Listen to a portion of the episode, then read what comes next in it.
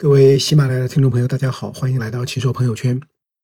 今天我想跟大家讲一个非常遥远而神奇的地方，你一定听说过它的名字，但你未必去过这个地方。这就是东北的北大荒。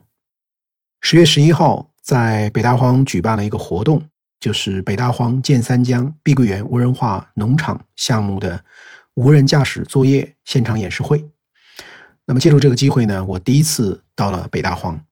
今天呢，我想跟大家讲讲我在北大荒的所见所闻，以及自己做的一些历史的梳理。广义的北大荒其实是指黑龙江省所有没有被开垦过的土地。那今天我们说的北大荒呢，其实是指的国有农场的垦区，在黑龙江松花江、乌苏里江三江汇流的区域，有一片横跨十个经度、纵贯七个纬度的垦区，总面积有九个上海市这么大，大概是五点五四万平方公里。北大荒是非常寒冷的地方，它南部的全年平均气温是摄氏二点六度，北部呢全年平均气温是零下三点五度，在冬季的最低气温平均都是在零下三十度，全年的无霜期大概只有四五个月。那过去对于北大荒的气候条件有这样的说法，叫呼气为霜，滴水成冰，赤手则指僵，裸头则耳断。到了夏天呢，这里是荒草遍野，沼泽遍布。蚊子成阵，老鼠和狼群出没，人迹罕至。但是就土壤条件来说呢，这里又是世界三大黑土地之一啊。另外两大是乌克兰平原的黑土区和密西西比河平原的黑土区。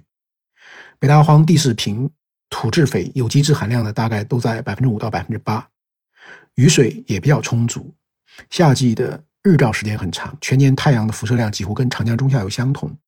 所以呢，北大荒也有抓把黑土冒油花，插上筷子也发芽的。美誉。现在北大荒的垦区呢，有耕地四千四百四十八万亩，林地一千三百多万亩，草地五百多万亩，水面三百八十八万亩。那么下辖呢一百零八个农牧场，分布在黑龙江的十二个市，总人口有一百六十二万，从业的人口呢有五十三万。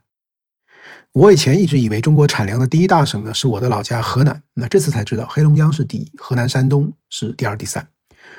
我们中国人端的饭碗，每九碗就有一碗是来自黑龙江，而黑龙江产的粮食呢，每四斤有超过一斤呢是来自北大荒，所以它是名副其实的北大仓，中华大粮仓，也是我们中国粮食安全的一块压舱石。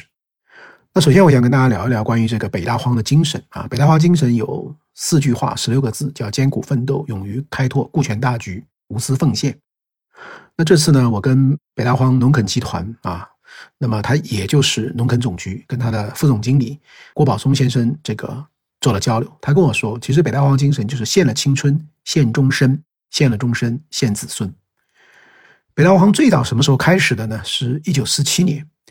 就中共中央东北局的财经委员会开会，当时陈云、李富春就说，东北行政委员会及各省呢，都要在国民党难以插足的地方试办公营农场，进行机械化农业生产的实验，迎接全国的解放。那么，四七年到四九年就建了第一批的国有农场。当时松江省人民政府的主席叫冯仲云，他派了自己的秘书叫李在仁，带了十六个干部战士呢去开荒建农场。他们在野外找到了三辆日本人留下的破旧的拖拉机，白天踏查荒地，夜里还要防着野狼侵袭。住的是自己搭的不避风雪的马架子，睡的是木杆拼凑的铺板，吃的是玉米碴子和窝窝头，历尽艰辛建了。北大荒的第一个国有农场，就是松江省的宁安机械农场，又叫宁安农场。那东北解放战争中呢，有很多解放军伤残，那么兴办农场呢，也成为安置荣誉军人的方法之一。所以这样呢，也建了啊几个荣军农场。一九五四年，苏联向中国赠送了可供三十万亩耕地使用的机械设备，那么国务院呢，就在北大荒建了国营的友谊农场。垦荒大军当时日夜奋战，一个多月就开荒三十点五万亩。部分土地当年播种，当年收获，也是在一九五四年，当时担任解放军铁道兵司令员的王震从北京到北大荒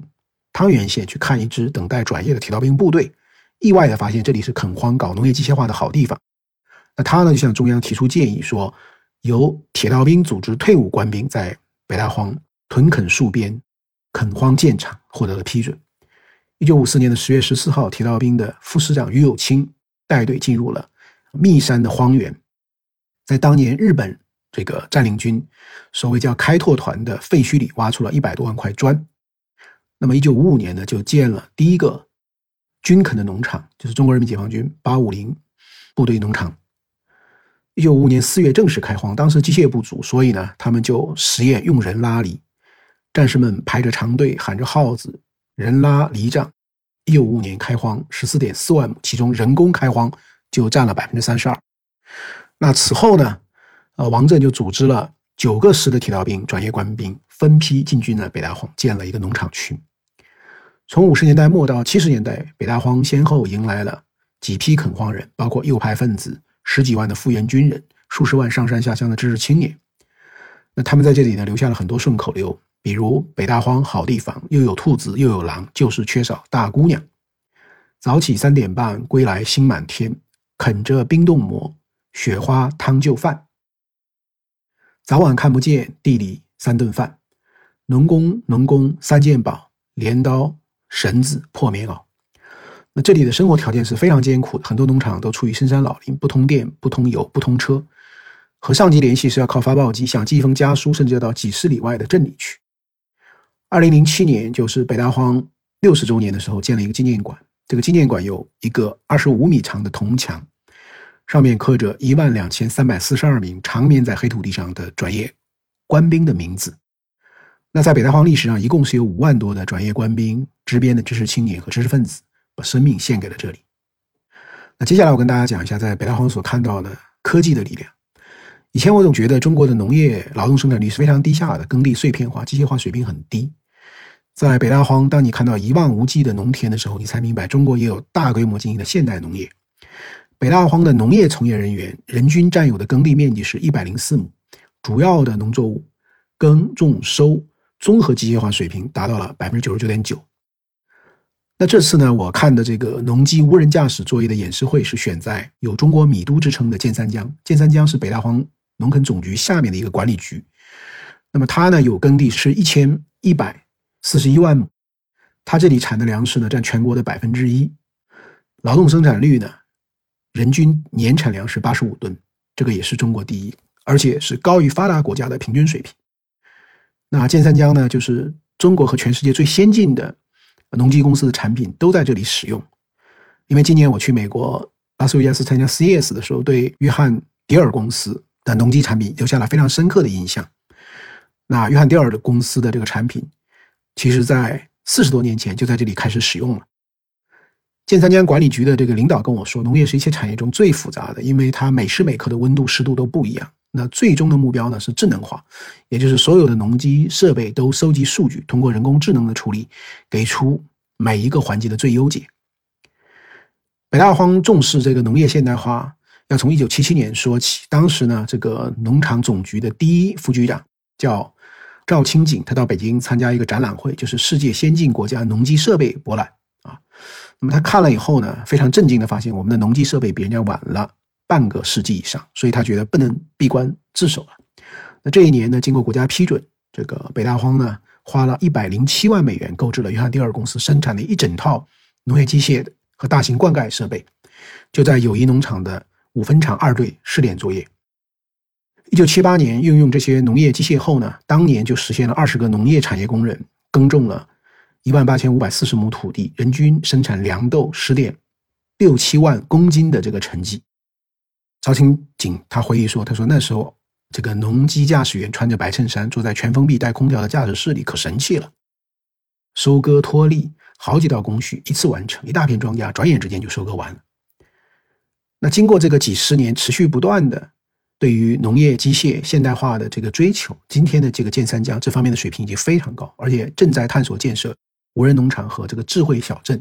构建天空地一体布局、人机物全面互联的现代农业的发展格局。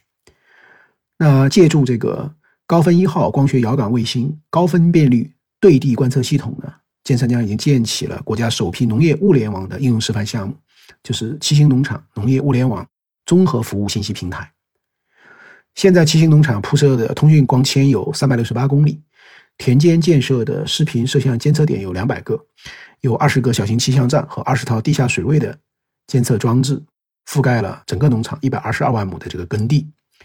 我在这个信息中心看到有三十个显示屏组成的巨幅大型电子屏幕，可以显示通过各种设备、传感器和摄像头上传的田间土壤、农业气象、空气湿度、温度等等信息。那同时，每一台的农机设备的作业状态、作业数据、卫星定位、作业轨迹也都实时的出现在屏幕上。工作人员可以用远程监控、无人化的这样的一种方法，去让农机设备在不同的田块内进行自主生产作业。那么生产者呢，可以用手机一键查看这个农作物水肥管理指标、劳务用工、粮食价格走势等生产要素的信息。管理者呢，可以对种植户的土地发包、合同签订、农产品质量安全溯源、农机实施作业。病虫草害发生的情况，作物生育的进程呢，进行实时的监控。所以我当时就觉得说，北大荒不仅是北大仓，也变成了北大网。为什么北大荒能够发展出这种规模化、现代化的大农业、高效农业呢？这背后有什么样的体制机制的原因呢？我找了建三江管理局以前的这个一个老局长，那么他跟我回忆了整个的这个过程。就是在中国改革开放以后呢，这个广大农村都走上了包干到户、包产到户的这个道路。那北大荒作为国有的垦区呢，也面临着重大的选择。一方面呢，过去的农垦经济高度集权，缺乏活力，发展缓慢；另一方面，如果把一切都分到家庭，那垦区的机械化和科技优势呢，也很难再发挥。所以呢，北大荒的方法呢，就是一方面从农场统管、统种、统收，到建立独户和联户的家庭农场，再到职工分户经营。家庭农场的生产费、生活费完全自理，那么这样的话呢，是调动个体的积极性，就等于说地都分给这个户了。但另外一方面呢，整个北大荒的农业技术服务体系它没有拆掉，而是这个继续保留。这位老同志就跟我讲了这个过程，就是垦区是八三年十月开始联产承包责任制改革的，当时呢，他在一个农场的连队当农机技术员，记得很清楚，是十一月下雪后大家开会怎么改。最后决定呢，地都分给个人，比如张三李四，每个人大概一百亩左右。有一些农机具呢，也折价卖给个人，就是暂时你不用出钱，几年后呢你还清。但是呢，跟这个生产资料物资相关的服务体系没有拆，比如农机是分给你了，但这个农机什么时候保养维护，在什么地方停放，什么时候出去作业，给谁作业，这些产前服务呢，还是农场集中统一管理、统一安排、统一调度。那么这就是这个统分结合了，就是土地是分了，机械是分了，但管理呢继续统一。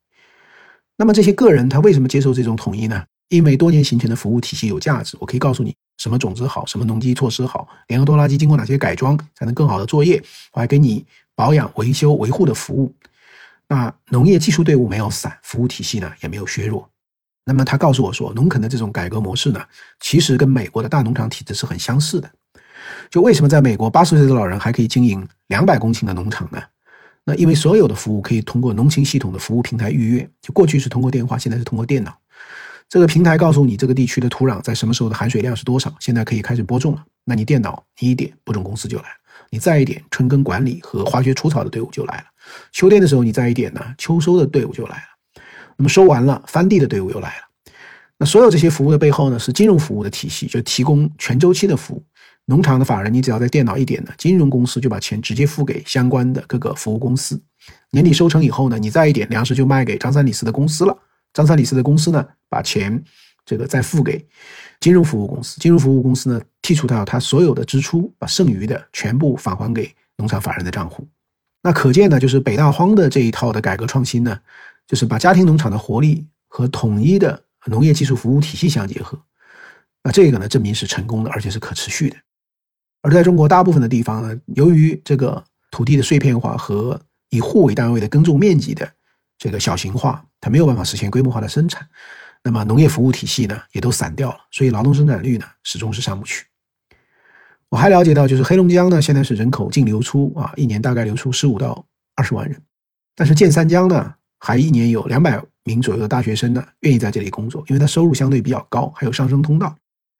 黑龙江很多地方的大学毕业生起薪呢，大概月薪就是两千二百元左右。到建三江呢是五千五百元左右，加上年底的效益分红呢，一年可以有十万元左右的收入，而且呢很稳定。那在别的地方呢，你农村你要做土地承包，这个家庭其实是不用交一分钱承包费的。那么但是在北大荒呢，承包一亩土地，你一年还要交三百到四百五十元的租金，而且要先交钱，用这笔钱呢去维护整个技术服务体系，提升方方面面的能力。比如说以大豆为例，黑龙江全省大豆一亩的产量呢，大概是二百二十到二百四十斤，北大荒这个亩产呢是三百到三百五十斤，今年甚至能达到三百七十五斤。农垦职工承包的大豆种植平均在一百五十到两百亩，而农村里一户呢，它只有三十到四十五所以由于这个规模优势加上单产优势呢，北大荒的劳动生产率远远高于一般的农村。那当然，北大荒的这种做法是有特殊性的，但是通过什么样的体制机制，确保农田的运营可以得到有价值的农业技术服务及有管理的社会化服务，以提高其效率和质量，我觉得这是一个真问题。那最近呢，这个中央在强调这个农村供销社的问题，我觉得事实上可能在某种意义上就是注意到了，要为广大的这个农村农业农民呐，要提供有管理的社会化服务的重要性啊，中央是充分认识到。那最后我再说一下这一次北大荒、建三江和碧桂园共同推进的无人化的农场项目。那在这个现场演示会上呢，就是国内外有十七家头部的智能农机生产企业的四十四台件农机设备，演示了无人农机的这个收割运粮的协同作业，也演示了无人化水田筑埂、绞浆、插秧、旱直播、飞防、秋翻地。旋地以及无人化旱田的灭茬、翻、起垄、播种、喷药等二十多项农机无人作业，涵盖了水稻、玉米、大豆三大农作物的耕种、插管、收运的这个全过程。那么，作为一个世界五百强的企业，碧桂园进军这个现代农业呢，跟他的创始人杨国强重新回去种田的梦想是息息相关的。杨国强他是一个农民出身，一九七八年洗脚上田，当了中国第一代农民工。四十多年前我种田，四十多年后我还回去种田，这是他。内心里越来越强烈的这个希望，那这次呢，就是我问了他做这个农业啊，为什么要花这么大的这个气力啊？做这个房地产的效率多高呢？那杨国强跟我说，他说每当我想到世界上有八亿多人还是饥饿状态，而且想到全世界的荒地比中国的耕地还多，那么就觉得自己可以回到农业去，从哪里来到哪里去，而且今天技术的发展呢，也让过去不敢想的很多事情。都可以去试一试，所以他说，如果能在农业方面做出贡献，那比碧桂园到现在全部的成就呢都要大。那么，所以去年碧桂园的农业控股公司跟北大荒集团的建三江分公司就签了一个合作协议，就联合国内外的头部农机制造、智能农机装备企业、高等院校和科研机构，在建三江打造超万亩的管理可量化、数据可利用、经验可复制的无人化农场的实验示范项目。啊，这个项目现在实施了差不多一年，预计到秋季作业结束呢，在水田绞浆、整地、插秧、植保、收获，以及在旱田整地、播种、镇压、中耕、植保环节，累计会实现无人化作业的面积呢，会达到一点六万亩。那为什么农业一定要走向智能化和无人化农场的这种方向呢？我和北大黄建三江管理局的一些领导交流的时候，其实这次我发现，中国农业的最大隐忧，还不是大多数地方的。农业生产活动主要靠人力蓄力，生产节约度啊很低，靠天吃饭。那其实最大的隐忧呢，是随着农村人口大量流入城市，八零后不想种地，九零后不懂种地，零零后不问种地，农村现在留下的基本都是老人。那有人跟我说，基本上都是六十岁以上的人在种地。还有一个领导跟我说，我是第二代农垦人，从大学毕业就到农垦干了一辈子，快退休了。我最大的担心是第三代农垦人还会有多少？现在几乎没有七零后以下的农民，即使春天插秧的人工达到七百元一天，也没有人愿意干。联合收割机手是最贵的，一个月的收入可能十万块。那所以呢，这个长远的出路只能是给农业插上科技的翅膀，实现耕种管收全过程的少人化和无人化，提升生产效率，这才能真正的解决农村人口老龄化和农业劳动力短缺的这样的一个问题。而随着北斗卫星导航定位、五 G、物联网、大数据、区块链、机器人、人工智能、智慧气象等现代啊 IT 技术的加速发展，发展无人化的农场作业呢，也有了坚实的科技支撑。那中国的粮食安全战略是以我为主，立足国内，确保产能，适度进口，科技支撑。显然，中国农业的出路呢，既要藏粮于地，也要藏粮于技。今年北大荒呢，这个秋收比往年呢要晚一些，所以我没有看到收割的盛况。我听说呢，仅仅在建三江一千一百多万亩的土地上，往年呢就有两三万台的收割机。如果你从天上看，车比人多，蔚为壮观。从一九四七年开始，一代一代的北大荒人怀着梦想，克服各种艰辛，把荒原变成了沃土良田。今天我们中国农业的振兴，需要更多有情怀、有资本、有技术的人们。把北大荒精神发扬光大，续写新时代的壮丽诗篇。